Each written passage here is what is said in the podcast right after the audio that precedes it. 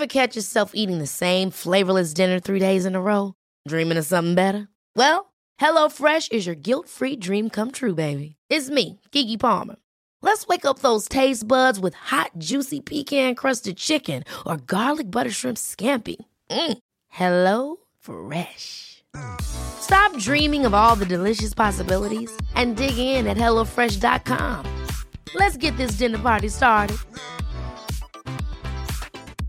Mom deserves the best, and there's no better place to shop for Mother's Day than Whole Foods Market. They're your destination for unbeatable savings, from premium gifts to show-stopping flowers and irresistible desserts. Start by saving 33% with Prime on all body care and candles. Then get a 15-stem bunch of tulips for just $9.99 each with Prime. Round out Mom's menu with festive rosé, irresistible berry chantilly cake, and more special treats. Come celebrate Mother's Day at Whole Foods Market.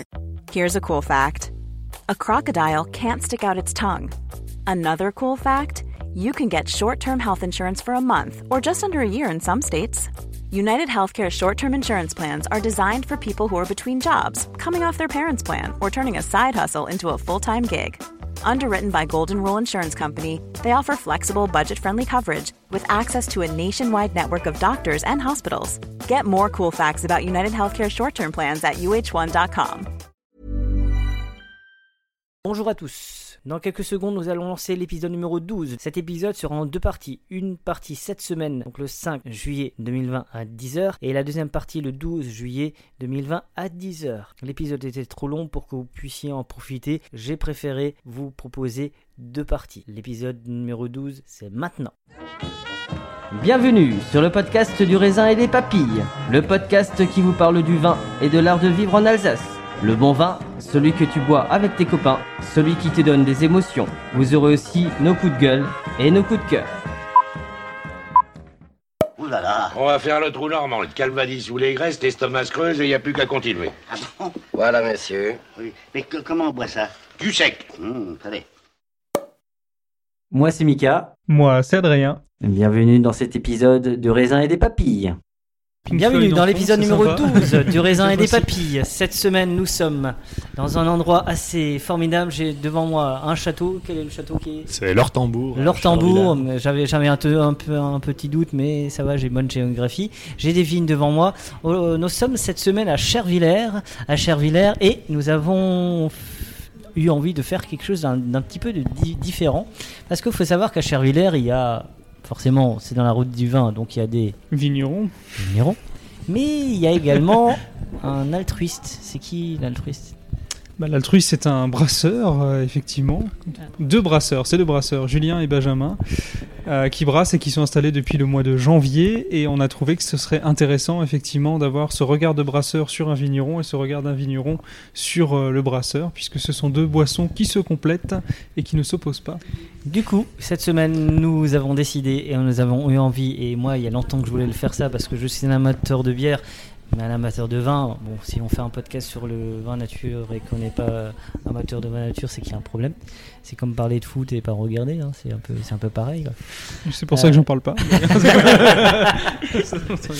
Du coup, euh, on se retrouve ici avec euh, Jean Dietrich. Salut. Salut, bienvenue. Et avec Julien. Alors, je connais pas ton nom de famille. De l'école. De l'école Ah, Salut.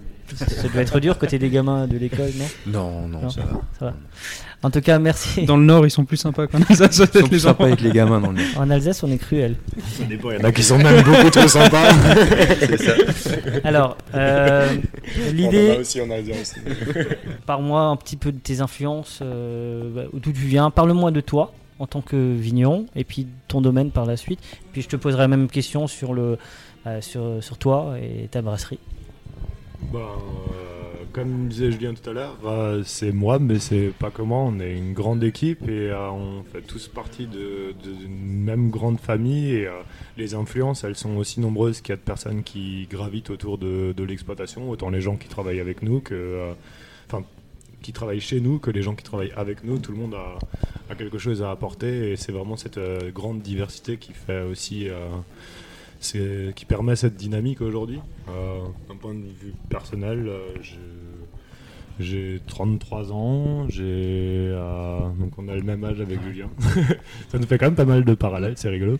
Et euh, ben L'âge du Christ. à la- j'ai des parents qui sont mon papa est vigneron, ma maman est infirmière anesthésiste et euh, on était coopérateurs jusqu'en 2016 où on a eu l'occasion d'apprendre énormément de choses sur euh, et les terroirs sur lesquels on travaille et les vins qui pouvaient potentiellement donner parce que nos vins étaient longtemps vinifiés complètement séparément et ça nous a quand même permis de nous projeter un peu au- autant en termes de volume qu'en termes de références qu'on voulait euh, un jour faire pour nous et euh, ça nous a aussi permis de, de nous dégager du temps, autant mon frère Pierre qui est aussi notre associé que moi, de pouvoir bourlinguer à droite à gauche et de prendre le bon et de savoir ce qu'on aimait moins aussi euh, à travers euh, nos expériences professionnelles. Et avant ça, j'ai fait un BTS à Roufac, euh, viticulture œnologie, en formation continue. Et puis, bah, je me sentais assez. Enfin, on peut jamais dire qu'on est assez formé, mais la, formation était bonne, mais je me sentais surtout pas du tout assez mature pour pouvoir démarrer tout de suite une activité professionnelle. Donc, euh, je me suis dit que j'allais repartir pour trois ans de cours. Donc, j'étais en école d'ingénieur à Changin, en Suisse. Et euh, c'était vraiment génial parce que j'ai rencontré des gens formidables. C'était une formation qui était vraiment intéressante, qui à l'époque était un peu plus ouverte aux cultures euh, alternatives que les cultures conventionnelles qu'on apprenait à l'école en France.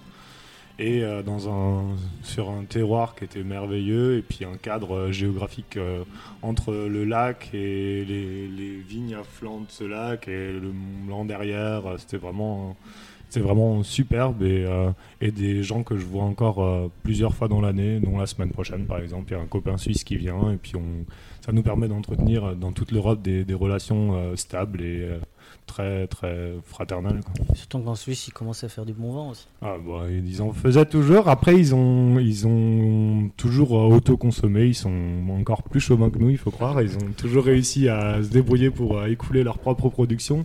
Quand on était à l'école, on avait appris un peu, on avait une partie économie et marketing, et on avait appris qu'à l'époque, la Suisse exportait un peu moins de 2% de son volume parce que tout était auto-consommé. Donc on avait très peu d'occasion de goûter les Et vins. tu as eu l'occasion de travailler avec des vignerons euh, ou de faire tes classes, comme on dit, euh, en Suisse? Oui, ouais, ben en plus la formation pour faire la promotion de cette viticulture suisse, comme il y a à l'époque où j'y étais, il y avait un tiers d'étu- d'étudiants qui étaient étrangers, et ben les stages étaient obligatoirement euh, réalisés en Suisse sur le, la- le territoire de la Confédération.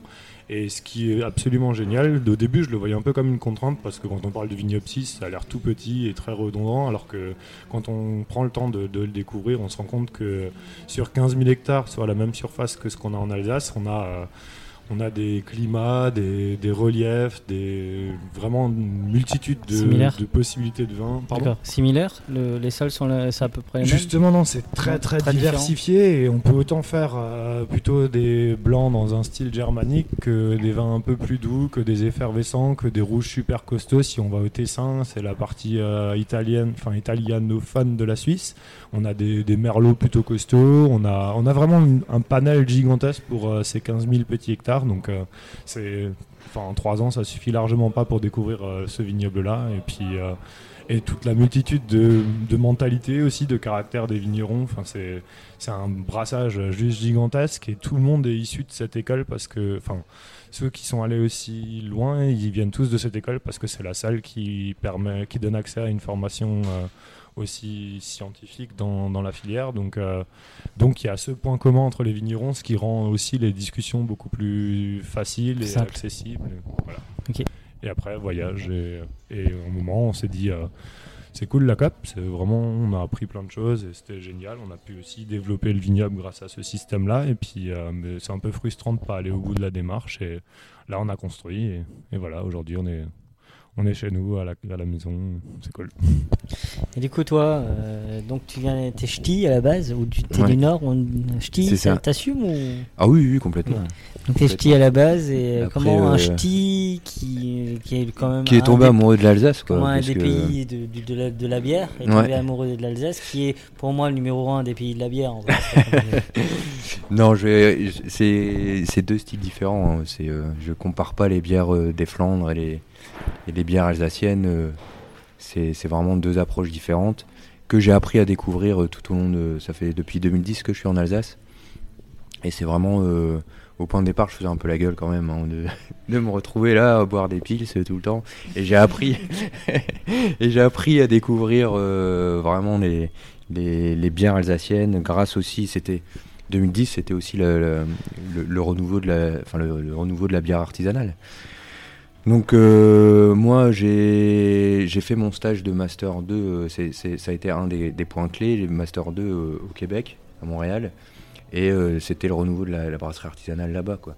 Donc des, des- j'ai découvert euh, les, les nouveaux goûts sur les houblons euh, américains. C'est vrai que les- Alsaciens sont très influencés par euh, le Québec. Me semble que la Erwin des Trois Mâts est Ouais, je, euh, je- je crois que. Erwin avait aussi passé euh, pas mal de temps euh, semble, au ouais. Québec là-bas, euh, avait bossé dans une brasserie là-bas. Mais dans le monde de la bière artisanale, les États-Unis et le, et le, et le Canada ont, ont influencé le renouveau de la bière artisanale. Donc nous, on prend, on a 10 ans de retard sur eux. On prend, enfin, 10 ans de retard entre guillemets. Mais on prend exemple sur eux. Donc on a été influencé par ça. Et euh, en fait, là-bas, j'ai découvert que euh, moi, étant amateur de bière, et avec mon, mon savoir-faire, mes connaissances, je pouvais, euh, je pouvais faire quelque chose. Je sentais qu'il y avait quelque chose à faire. Et j'avais rencontré un Québécois qui m'avait invité à une soirée par hasard. Et il m'a étendu une bière qu'il avait faite lui-même chez lui. Donc une bière, ça je savais pas, il y avait juste pas d'étiquette sur la bière. Je la bois super bonne, je me régale avec. et, et du coup, je lui demande euh, au cours de la soirée euh, où, où est-ce qu'il avait eu sa bière? Il m'a dit, ben, je l'ai brassée euh, chez moi à la maison. J'étais bluffé. Donc, je lui ai demandé si un jour je pouvais voir comment il faisait. Et le week-end d'après, j'étais avec lui et toute sa famille le dimanche. il me montrait comment brasser sa bière à la maison. Donc, c'est vraiment de là où c'est parti. Première chose que j'ai fait quand je suis rentré de mon stage, au lieu de faire mes, mes cours, j'ai acheté un kit de brassage euh, maison et je me suis mis à brasser à la maison. Ok. Donc c'était vraiment la première rencontre et la, et la, et la deuxième rencontre, c'était avec, avec Benjamin justement, où on s'est rencontrés dans une soirée où moi j'avais ramené mes bières maison, lui avait ramené ses bières maison Et vous êtes devenus et potes. on est devenus potes, on avait la même passion quoi. Donc euh, on a euh, commencé à échanger nos bières, après nos, recettes, et puis euh, on a commencé à brasser ensemble. On a monté un système de, de, de 60 litres finis hein, de, bière qu'on avait dans le, garage. Et puis euh, donc là ça, ça, fait pendant 6 ans on a fait ça.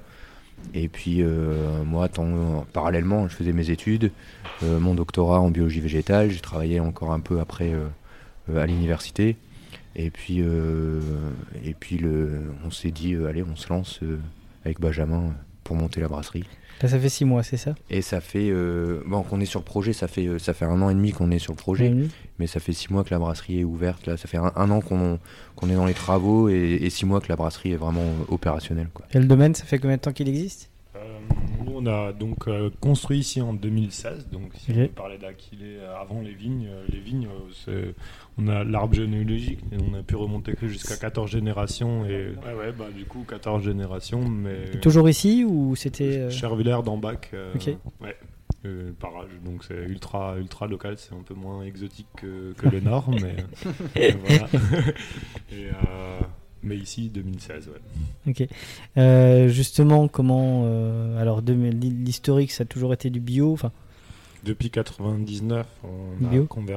L'exploitation bio et puis euh, en 2003, on a commencé, euh, enfin on a fait, on a passé toute l'exploitation en biodynamie qui a été certifiée elle qu'en 2016 en biodynamie parce qu'avant ça n'existait pas. on était, Ou bah, c'était ça existait la certification, mais euh, on travaillait donc comme on vendait nos raisins, euh, il n'y avait pas d'intérêt de- à, à la commercialisation. Ah, T'étais négoce à la base, c'est ça? On vendait des. Non, on était coopérateur. Coopérateur, ok. C'est encore un peu différent du, du statut de négoce. Ok. On n'avait pas de quoi vendre. Enfin, on vendangeait et on vendait le- au stade raisin. Quoi. Ok. Et euh, donc, euh, ça fait plus que 20 ans maintenant qu'on est en bio et bientôt 20 ans qu'on est en biodynamie. hein. Même les quetchs sont en biodynamie. Exactement, toute la production, ouais, c'est important pour nous. Même les cerises. Pour vous expliquer, on, est, on a sur la table pendant l'enregistrement, on a un petit vin euh, et quetch. C'est quoi? C'est à base de quetch que tu. Bah, c'est la même fermentation que le raisin, je suppose. Oui, exactement. Alors, euh, c'est récolté un peu plus tôt parce que les quetchs sont mûrs euh, deux semaines avant les vendanges, donc de raisin. Et euh, elles sont récoltées, on la- on- elles sont triées, elles sont euh, foulées au pied. euh, on met un peu de musique euh, dans la cuverie et puis on va écraser les quetchs. Ben, Adrien a déjà vécu euh, un peu la scène. voilà, on, on écrase les quetchs et puis euh, on en fait, un- on les met dans une cuve de macération où c'est encore complètement entier avec les noyaux, avec euh, la peau, tout ça. Euh, ça passe une semaine à fermenter.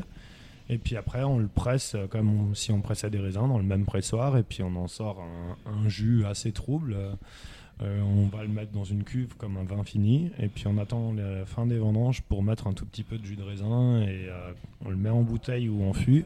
Et il y a une nouvelle fermentation qui se passe du coup dans ce contenant qui est clos. Ce qui apporte cette effervescence au produit. Donc euh, ça nous permet d'avoir un produit plutôt léger et, J'adore ça. Et frais et avec une légère effervescence. Donc euh, l'effervescence, elle serait comparée à celle d'un cidre à peu près. Ouais, c'est très cidre en fait. Voilà. Ouais, c'est bien. C'est, je trouve que c'est relativement frais pour l'été. Mm. Ça passe bien sur les petites salades. euh. Mais même en hiver, ça passe bien. Je suis... Bah, Il y a tout ce côté très épice, cannelle, Oui, c'est ça, exactement. euh, qui, qui rappelle un peu euh, bah, une bière de Noël où on retombe dans le parallèle, mais ouais, c'est.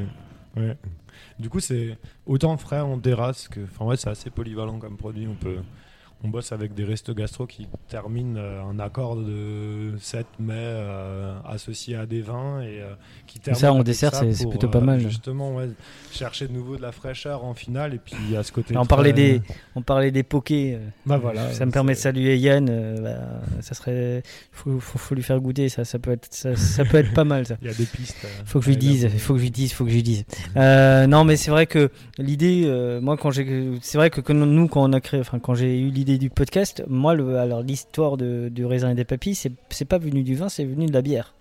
C'est que j'ai, euh, écouté un podcast qui s'appelle euh, Binous USA, et les mecs, c'est des frappaningues, et ils goûtent plein de bières de partout dans le monde entier. Ils font, ils auront décidé de faire un épisode. Après, ils font côté, côté tourisme également. Euh, et je me suis un peu calqué sur, le, sur la fa- façon de faire. Je trouvais ça super intéressant. Mais c'est vrai qu'au fur et à mesure des discussions qu'on a avec euh, les vignerons, et moi, de mon expérience, alors j'apprends, je dis toujours, je suis un padawan dans, dans la bière parce que, parce que c'est pas, enfin pour moi, c'est plus difficile de sen- sentir les arômes dans la bière que dans le vin. Je trouve que c'est. C'est- je suis pas sûr. C'est euh, une éducation en fait. C'est juste qu'on l'a, éducation. on l'a pas encore. On ouais. pas forcément la même. Ouais, c'est- voilà, c'est, mais c'est, en fait, tout, tout est dans, dans cette approche-là. Comment est-ce que toi, tu vois l'évolution? Alors, euh, je vais rentrer dans le vif du sujet. On, on sait qu'en Alsace, on n'a pas forcément, alors pour les Alsaciens, une bonne, très bonne réputation. L'Alsacien a du mal à boire du vin, du vin d'Alsace. Tu veux mon avis là-dessus, c'est Ouais. ça Euh, Je pense que je pense que je suis pas tout à fait d'accord. Si je Ouais. peux ne pas être d'accord. Euh, Bah, t'as le droit, heureusement. euh, je pense que effectivement, on a eu des traditions bien ancrées qui ont peut-être coûté aussi cher à la région, mais qu'on a aussi un public euh, très ouvert. On a les deux, comme partout, on a les deux. On a un public qui est aussi sensible, au contraire, à la découverte, à des manières de, de travailler, des philosophies, et qui, qui au contraire est demandeuse, euh, cette partie-là du public, de, de goûter des choses, d'être surpris, d'associer euh, ces, ces boissons avec euh, des plats, de, de, redécouvrir la région. Et, est-ce que t'as pas l'impression que le consommateur s'y perd un petit peu avec vin bio, vin bah, grande distribution, vin nature, vin. Euh, c'est un peu compliqué en plus avec euh, l'ensemble de votre gamme qui est parfois un peu grande. Euh, D'ailleurs, c'est un peu la problématique qu'on a eue ces derniers épisodes où ils nous disaient qu'ils aimeraient bien réduire, mais on sait très bien que ça va être assez compliqué de réduire. Et j'ai, alors je, la pose tout de suite comme ça on rentre dans le vif du sujet, une dame qui m'a dit lors de l'épisode 0, elle trouvait que l'idée de faire un podcast était bien, mais que sur les vins d'Alsace, elle comprenait pas trop. D'ailleurs, quand je dis aux gens que je fais un podcast, ils ont le sourire. Quand je dis que c'est sur les vins d'Alsace, bah, c'est un émoticône en fait. hein, ils, font, ils font la tête. Euh, donc, est-ce que pour toi, le, elle, me, elle me posait la question simple est-ce que le vin d'Alsace est un vin ringard? Non. penses quoi? je pense pas, je pense qu'il faut juste l'amener. Il faut juste, euh, avant Julien parlait d'éducation euh, par rapport à la découverte de l'aromatique des bières. Moi, je pense que c'est la même chose avec, euh, avec le vin. Il faut se prendre le temps. Euh, il, faut, il faut expliquer les choses aux gens. Et puis, une fois qu'on a réussi à, à trouver un intérêt auprès de ces personnes, euh, ils, sont, ils vont continuer à demander et à aller plus loin. Mais je pense pas que le problème vienne des produits ou vienne des consommateurs. Je pense qu'il vient de la manière de, de, communiquer les choses. Et c'est pour ça que on va essayer, en tout cas c'est possible à notre échelle parce que nos productions sont petites, mais de favoriser des circuits courts avec euh, des, intermédiaires ou des, gens, des ambassadeurs des vins qui, qui connaissent la manière de travailler, qui connaissent les produits et qui arriveront à, à cibler euh, les besoins des, gens avec qui ils vont travailler et de répondre à chaque fois à une circonstance particulière. On va pas ouvrir les mêmes choses. Moi, je peux ouvrir euh, des vins des copains qui travaillent pas du tout comme moi. Je peux avoir, euh, mais en fonction de la situation, il y a des moments où j'ai envie de boire plus des vins de soif, des moments où j'ai envie de faire attention et on retrouve le discours qu'on avait tout à l'heure. Mais, mais pour ça, il faut, il, faut les, il faut les entendre, il faut écouter des podcasts qui en parlent, il faut discuter avec des professionnels qui sont capables de les vendre, il faut aller chez le caviste, il faut chez le vigneron. Et c'est pour moi le, le meilleur moyen. C'est comme si on y a comme des carottes ou comme n'importe quel produit, on peut y prêter attention ou juste dire que c'est une simple carotte. Ben, y a, on se rend compte qu'il y a 50 variétés, on peut aller très loin.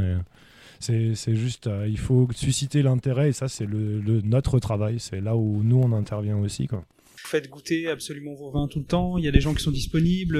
Vous faites des, bah, du coup, le lieu de dégustation. Vous avez la vue quand même qui est sur les cuves. Il y a une démarche très ludique et, euh, totalement à l'inverse de la ringardise. Donc, je pense que ça aide aussi à mettre le nez dedans. Et, euh, On t'aura bien compris que c'est une question un peu provoque. Hein. Ouais, c'est très bien. J'aime te provoquer. Mais c'est le, c'est cool. Hein, ça me va très bien. Parce que moi, je, je, dire des choses. Quoi. Je pense au contraire et encore plus depuis que bah, j'ai fait ma première soirée dans les verres noirs et puis je reste convaincu que c'est le truc qu'il faut faire parce que les gens ont, en fait, euh, les gens ont peur d'une chose, c'est de passer pour des imbéciles devant des gens qui s'y connaissent euh, et que pendant des années, quand ils ont bu du vin bio ou, ou nature, ils allaient dans certains bars à Strasbourg, par exemple, on les prenait des hauts.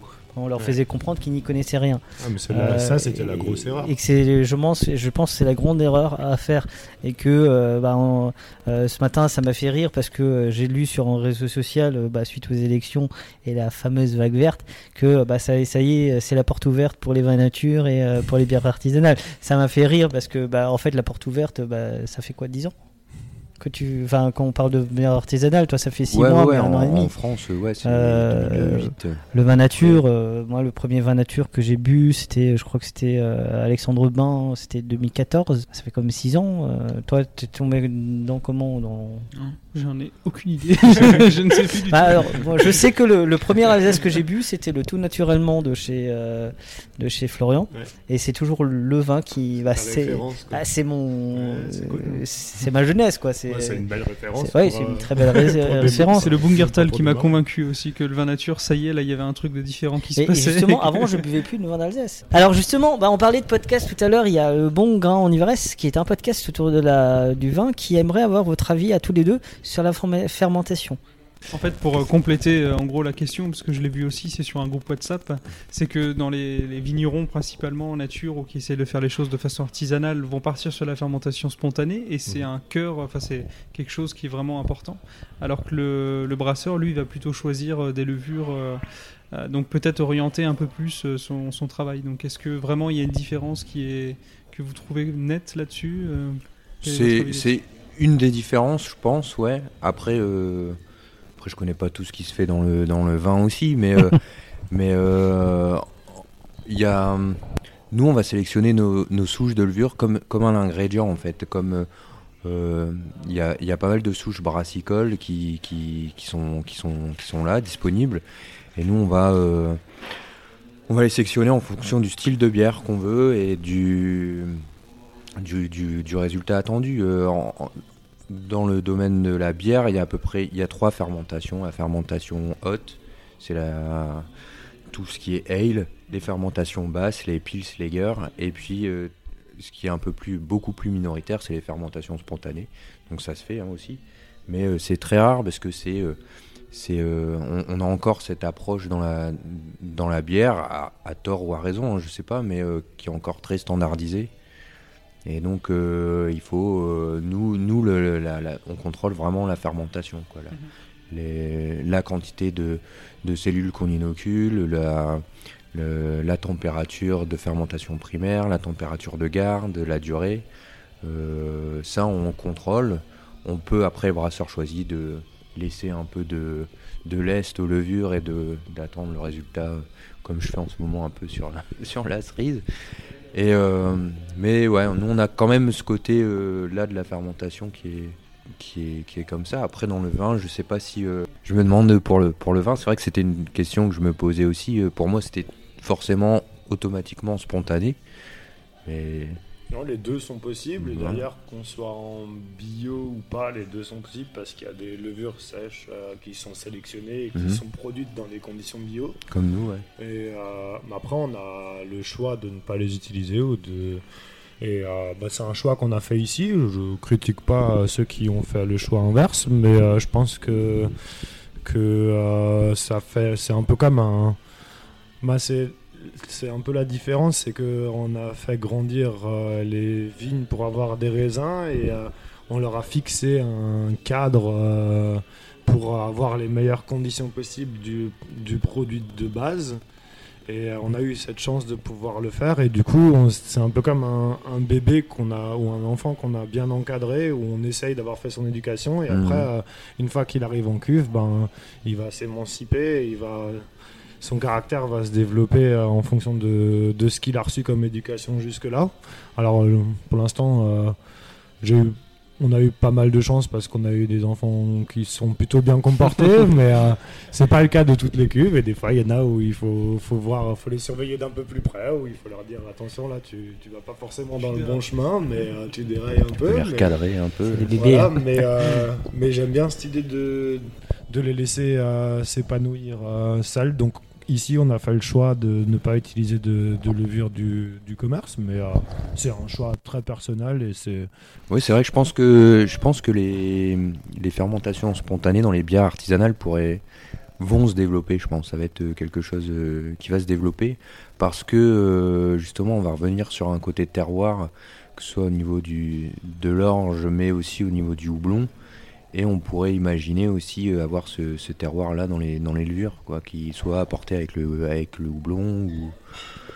Je pense que ça va être euh, quelque chose euh, là-dedans, ça va courir là-dedans. Mais ça se redéveloppe au fur et à mesure, hein, les, les, les, brasseurs artisanaux. Mais quel est le regard que vous portez sur vos, vos- métiers Alors, toi, sur le, la brasserie, l'évolution de la brasserie, et toi, finalement, sur l'évolution du vin?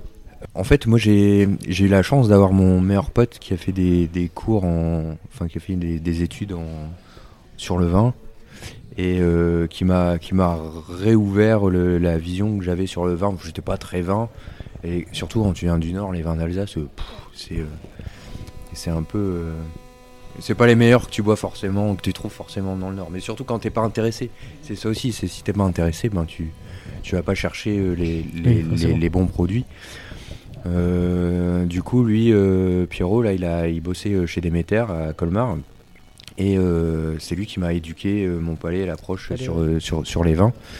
Et je pense que la, la filière, enfin le, le- les vignerons se, sont de plus en plus audacieux, peps, ils en voient plus, ça bouge plus, j'ai l'impression maintenant quoi.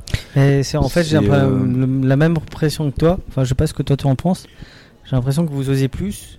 Vous avez, enfin, peut-être pas on a- tous, mais euh, qu'il y a eu, un- il y a un courant là qui est en train d'arriver. euh, Bah, Jusque-là, on a eu un, un héritage euh, qui est en même temps euh, passionnant parce qu'il permet de comprendre beaucoup de choses sur la manière de travailler, mais qui était aussi un poids où on était souvent sur une optique ou une réflexion qui est assez simple, qui dit que ça a toujours marché jusque-là, alors pourquoi évoluer? Pourquoi et changer, ouais. changer les choses quand... euh, quelle que soit euh, la manière dont on a eu l'habitude de travailler, euh, les coffres se remplissent et les gens partent avec le vin. Et aujourd'hui, les choses ont, changé. changé. Puis on a peut-être des parents qui sont plus ouverts aussi ou qui ont pu voyager. qui et les coffres se remplissent moins vite, moins aussi. Et les gens et les coffres se remplissent moins vite aussi. Et du coup, euh, euh, ben, le fait qu'on ait un peu plus de marge de manœuvre vis-à-vis de nos parents qui sont peut-être plus ouverts et qu'on ait nous-mêmes voyagé et, et qu'on arrive dans une problématique où euh, où il y a peut-être euh, on rencontre de nouvelles de nouveaux obstacles. On a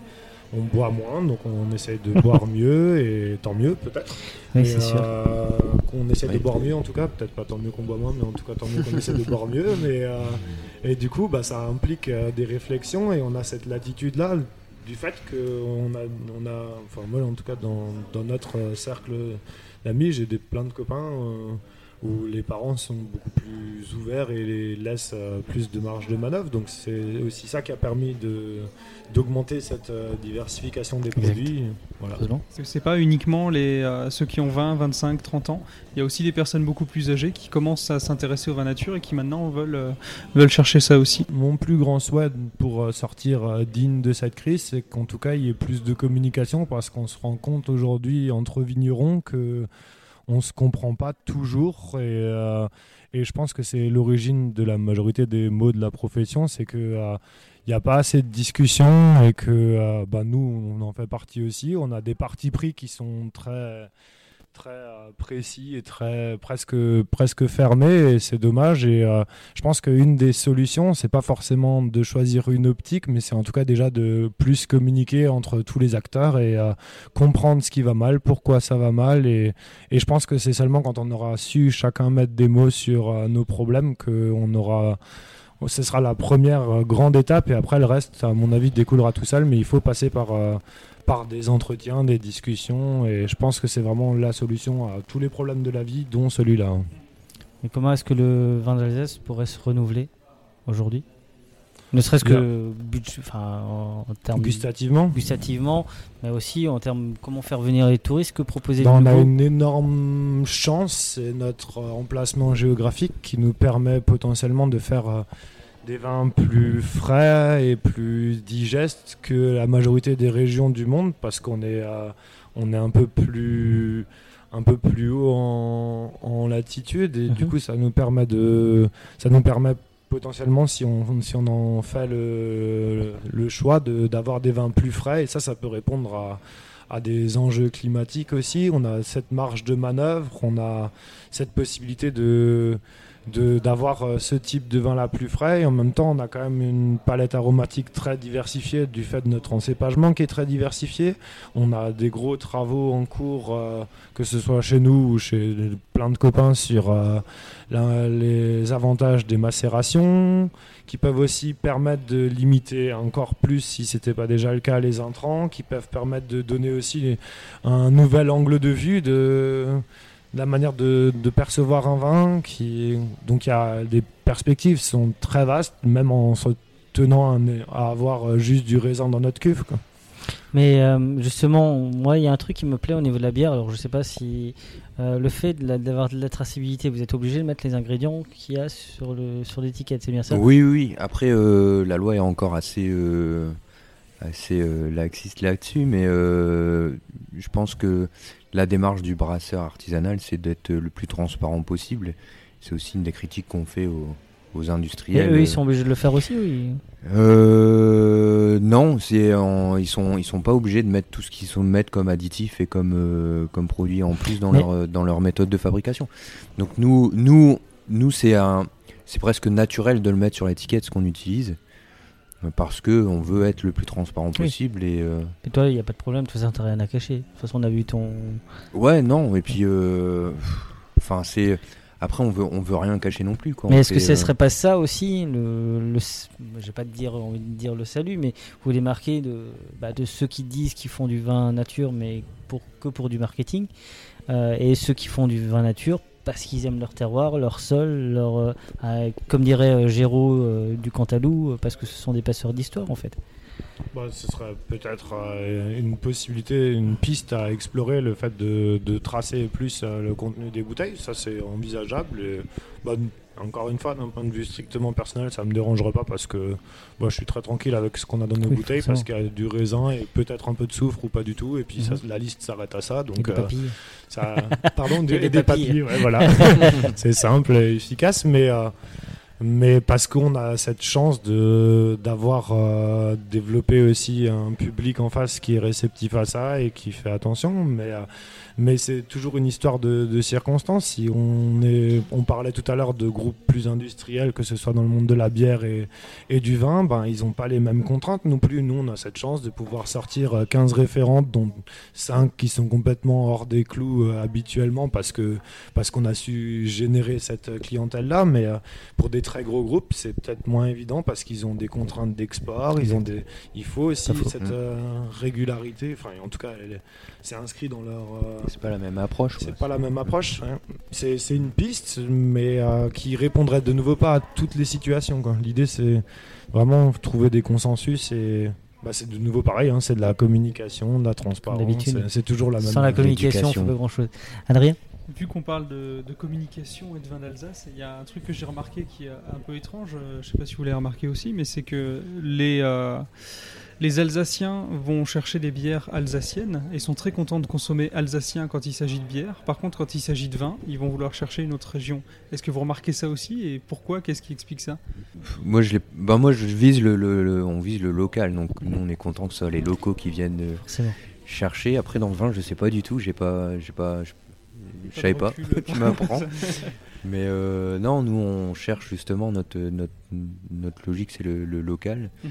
Donc, euh, j'espère que c'est les Alsaciens qui, qui boiront ma bière et puis quelques autres euh, qui- Curieux. mais qui viendront en Alsace Mhm.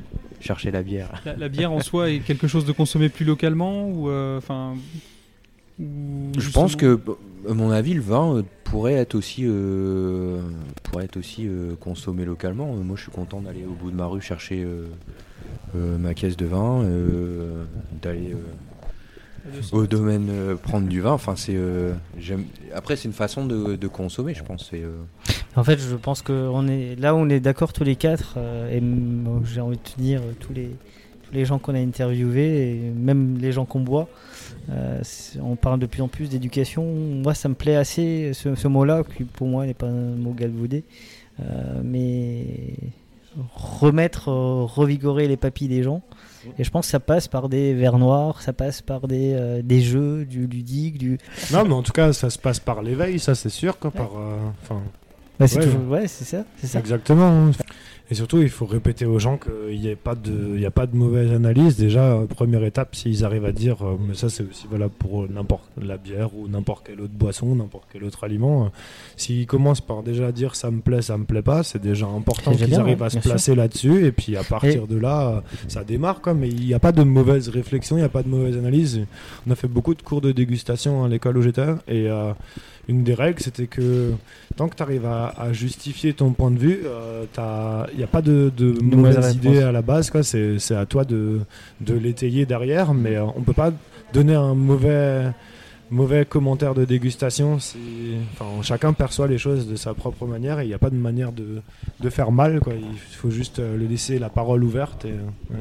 Mais euh, entre vous deux, il va y avoir des rapprochements. Moi, plus je vous vois côte à côte, plus je me dis, mais les mecs, euh, les mecs, il faut qu'ils racontent une histoire. Là, il y a, moi, euh, l'idée, ce serait, euh, sais- alors je sais, en Alsace, il y en a déjà, il y a déjà une brasserie à Strasbourg, bah, et à Rossheim, un vigneron qui le font.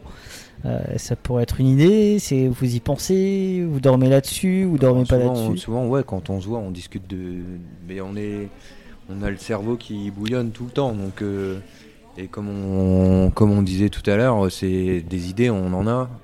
Des, donc, euh, je- ouais, il y aura, il y aura des choses, je pense.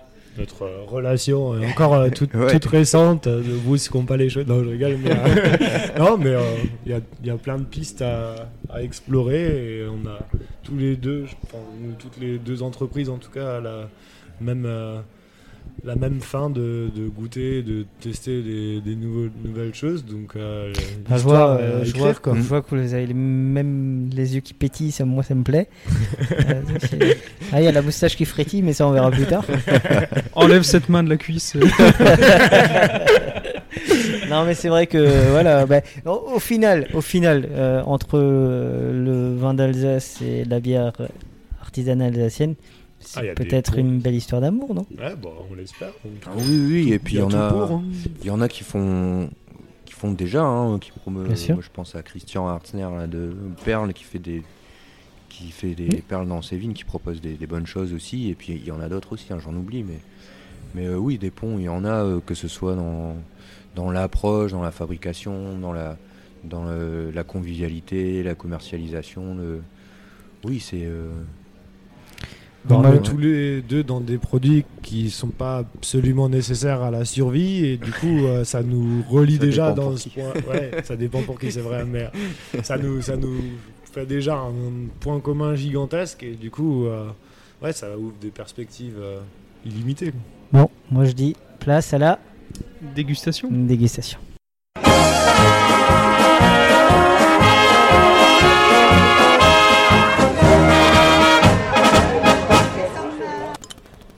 Alors, donc c'est une première bière. Moi j'ai vu le nom que c'était. Donc ça c'est c'est notre éphémère numéro 2, une euh, Pils, hein, c'est une bière fermentation basse, c'est notre bière qu'on a brassée pour l'été.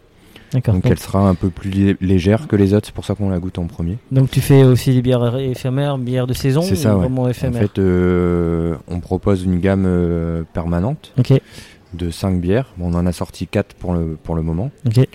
Et euh, ensuite, tous les 2-3 mois, on fait des, des brassins éphémères euh, en fonction des saisons ou en fonction de ce qu'on a comme fruits, comme on a comme... euh, c'est vraiment pour, pour assouvir toutes les idées farfelues du, du ou des brasseurs. Quoi. Donc, Fermentation basse, du coup, c'est une. euh, ouais, tu- c'est une tu levure, chauffes euh, moins, tu- c'est une levure de euh, fermentation basse, hein, une levure de, de pils Mhm. qui fermente entre 8 et 12 degrés. Nous, on la fait fermenter euh, un peu plus haut, on va faire fermenter à 12 degrés. Nous. Mhm.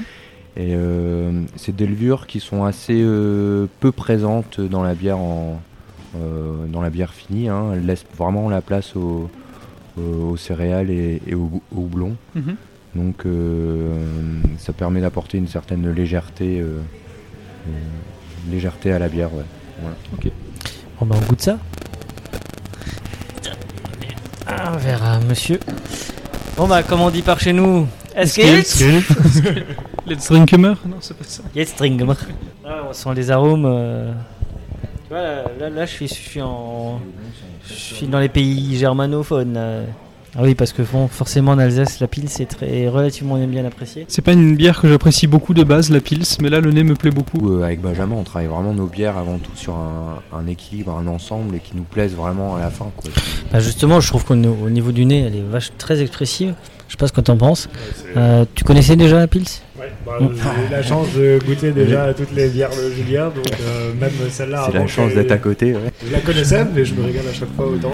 Là, pour, pour, euh, pour, pour la, la recette de la pile, c'est vraiment c'est Benjamin qui, a, qui a créé cette recette, qui a plus, euh, plus de recul que moi sur les, les bières à fermentation basse et, euh, et les piles. Quoi. Donc, euh, c'est ça, c'est ça, c'est vraiment sa patte à, à Benjamin, là, c'est, c'est cette euh, éphémère numéro 2. Mais La gamme permanente, on l'a, l'a travaillé euh, vraiment ensemble. et, euh, Et ouais, c'est vrai que, alors moi, j'ai toujours eu l'habitude de boire des pins vraiment plus allemandes. hein, on, en parlait, Warsteiner, ce genre de choses. Euh, bon, moi j'étais très élevé à la- à l'allemande. Mhm. Je viens de l'outre-forêt, donc forcément, euh, on a un grand ancrage euh, allemand. De toute façon, ma mère m'a toujours dit si j'avais le choix entre être française et allemande, je serais allemande. Quoi. Donc, euh, bon, ça, ouah, ça, ça, ça vous marque un territoire. Hein, ça, voilà. Mais, euh, mais c'est vrai que, oui, c'est un peu ça. Mais je trouve qu'elles étaient beaucoup plus amères, une Warstein, Ouais. et beaucoup plus sur l'amertume. Ben, Il y a beaucoup de personnes, quand ils goûtent notre pils, nous disent Mais c'est une pils, euh, pourtant elle n'est pas amère. Bon, c'est, pas, ça n'a rien, à voir. L'amertume vient du houblon. Donc c'est, c'est, euh, mais c'est vrai qu'on a l'habitude de, de boire des bières plus, plus amères, des ça. plus amères. T'en penses nous, quoi on, nous, on travaille nos bières. euh, c'est vrai qu'on est, on est su- sur toute notre gamme, on n'est pas très amer. Quoi. On est assez équilibré, mais on, il y a des, d'autres brasseurs qui font des bières amères. euh, au top et super bien. Nous, nous c'est pas notre. On aime bien les bières amères, mais on, en sortira peut-être plus en éphémère. Ou, Mhm. mais c'est pas là-dessus qu'on qu'on enfin, qu'on qu'on vise. Quoi. On- Non, mais moi je trouve ça, je trouve ça très très sympa. C'est très bien, c'est vrai que dans les Pils, en général, il y a l'amertume qui prend le dessus, parce que Mm. vu qu'il n'y a rien d'autre pour contrebalancer l'amertume, c'est C'est ça, ça. qui prend le dessus. Et là, tu as vraiment beaucoup plus le côté céréal et pas cette amertume qui vient. Buveur de, vin, de, de bière allemande ou pas du tout? Ben je, je- j'apprends encore tous les tout le temps. J'ai découvert en fait les bières allemandes quand je suis arrivé en Alsace hein, finalement. J'ai eu ma période d'adaptation qui était assez difficile. Des bières du Nord euh, qui tapent à, à 8-10 degrés et puis euh, les, des bières euh, les bières alsaciennes et, et allemandes et finalement euh, avec le recul je me régale presque tout autant voire plus sur certaines pils euh, et lagers allemandes que que sur les bières euh, belges parce que c'est tout en finesse, tout en, en légèreté, en subtilité que tu retrouves moins dans le. Mais c'est le style qui veut, hein, que tu retrouves moins Est-ce dans, qu'on les, peut- dans les triples. Est-ce qu'on peut parler de terroir dans les bières? Oui, oui, euh, oui, oui, on parle du terroir. hein. C'est pour ça que, comme je disais tout à l'heure, tu trouves des, des pils dans Bavière, en, en République tchèque, et puis tu trouves des stouts euh, plus dans les pays nordiques. Tu as vraiment un terroir. euh, Et toi, tu es assez Euh, d'accord sur le terroir du, de la en bière ou... Ouais. Euh, ouais, enfin, j'y connais vachement moins que Julien ou beaucoup de monde d'ailleurs, mais euh, j'ai eu la chance de pouvoir voyager. Comme j'ai toujours aimé la bière, bah, j'ai toujours pu la goûter dans les différents endroits où j'ai voyagé. Et puis, euh, même sur euh, une bière qui porte euh, grosso modo la même étiquette que sa, copine qui vient d'un autre pays, ben, on trouve vraiment des, des produits qui sont absolument différents et des styles aussi. Je pense que c'est. Je pense qu'il y a beaucoup le, le- la matière première qui joue, mais il y a aussi énormément. Il y a, par, exemple, en Nouvelle-Zélande, il y a tout un esprit autour de la bière qui est très, très particulier et tellement spécifique. que ça va British, sentir très, très leur, british euh, quand même, non? Pardon? Très british. En... Ouais, c'est à comprendre. Ouais, ouais. Et du coup, bah, je pense que non seulement ils ont une matière première qui va différencier le produit final, mais aussi euh, une interprétation de cette matière première ou une manière de, de la travailler qui va les rendre, qui va aussi contribuer au terroir, parce qu'un terroir, c'est c'est pas que euh, le produit de base, c'est aussi les gens qui, qui le travaillent. le-. Donc, euh, La patte de l'homme. euh, exactement. Et En fait, là, tu vas, tu, tu vas voir, euh, tu vas voir ta réponse à cette question sur euh, sur notre IPA, parce que. euh, Ah bah, on y va, alors. qui a un style, euh, Il y, a- il y a la blonde d'abord à goûter, mais l'IPA qui a un style euh, euh, inventé par les Anglais, qui a été remis au goût du jour par les Américains avec leur houblon euh, très aromatique. Euh, nous, on a fait une IPA avec euh, que du houblon alsacien. Alors je précise que c'est Adrien qui avait choisi euh, la pile, c'est un bon choix. Tu commences à progresser en bière? En fait, c'était la seule que je ne connaissais pas de sa gamme. c'est pour ça que je voulais Il la, il choisir. l'a il- il l'a fait à des, à des fins, mais, mais c'est très bien, mais c'est le but. bon choix. De toute façon, de toute façon, le but c'est que bah, toi tu puisses euh, faire développer ta cave parce que c'est ce qu'on disait là, avec euh, mon ami, mon pote de la Bobo, là, on disait que même le mec il a fait un- une cave à vin dans un petit village, euh, faut quand même, Ah, il fallait oser. hein. faut les avoir bien accrochés quand même. hein. Perdu dans une rue où tu as du mal à passer à deux En voitures. Euh, C'était audacieux, mais euh, Et j'ai trouvé ça ça, payera l'audace. j'ai j'ai trou- j'ai trouvé ça plutôt bien et, et que je pense que moi, moi, en fait, ça me fait assez plaisir de voir qu'on arrive à faire des ponts parce que moi, c'est vrai que j'aime de plus en plus la bière. Alors moi, je bois tout, ça c'est c'est quand même bien travaillé. Euh, bon, même Ah, si- brasseur tous les trois mois. Des- C'est compliqué. Bon. Il y a des, il y a des, ouais, ouais, ben là, ça, ça a quand même bien évolué depuis, euh, depuis. euh, alors en, en France c'est 10 ans, mais en- dans le monde c'est presque 20 ans maintenant. on a 10 ans de retrait. Ouais, donc ouais. tu as des, des brasseries artisanales qui, qui ont mis ça, remis ça en, en avant, qui sont plus artisanales maintenant. Et puis tu en as des nouvelles euh, tous les ans qui sortent du lot et qui dans, dans tout, tout le, tout le monde, quoi, en Nouvelle-Zélande. en- C'est c'est ça qui est génial aussi. Quoi. Et puis euh, du coup as- ça t'apporte euh, ce côté terroir comme on discutait tout à l'heure, parce que tu as des, des styles, une approche de la bière qui est différente. Et, euh, une consom- consommation de la bière qui est différente. Donc, euh, donc ça t'apporte des styles de bière différents. N'oubliez pas de partager et de liker cet épisode. Nous serons diffusés sur Spotify, Deezer, SoundCloud, YouTube. Si vous avez iTunes, mettez 5 étoiles et un commentaire. Enfin, le vin reste de l'alcool. Buvez modérément, partagez ce breuvage entre vous, mais surtout, ne mettez pas votre vie en danger. Ever catch yourself eating the same flavorless dinner three days in a row? Dreaming of something better? Well, HelloFresh is your guilt free dream come true, baby. It's me, Gigi Palmer. Let's wake up those taste buds with hot, juicy pecan crusted chicken or garlic butter shrimp scampi. Mm. Hello Fresh. Stop dreaming of all the delicious possibilities and dig in at HelloFresh.com. Let's get this dinner party started. When you make decisions for your company, you look for the no-brainers. And if you have a lot of mailing to do, stamps.com is the ultimate no-brainer. It streamlines your processes to make your business more efficient, which makes you less busy. Mail checks, invoices, legal documents, and everything you need to keep your business running with stamps.com. Seamlessly connect with every major marketplace and shopping cart. Schedule package pickups and see your cheapest and fastest shipping options from different carriers with rates up to 89% off USPS and UPS rates. And with the stamps.com mobile app, you can take care of mailing and shipping wherever you are. Make the same no-brainer decision as over 1 million other businesses with stamps.com. Sign up with code program for a 4-week trial plus free postage and a free digital scale. No long-term commitments or contracts. That's stamps.com. Code program.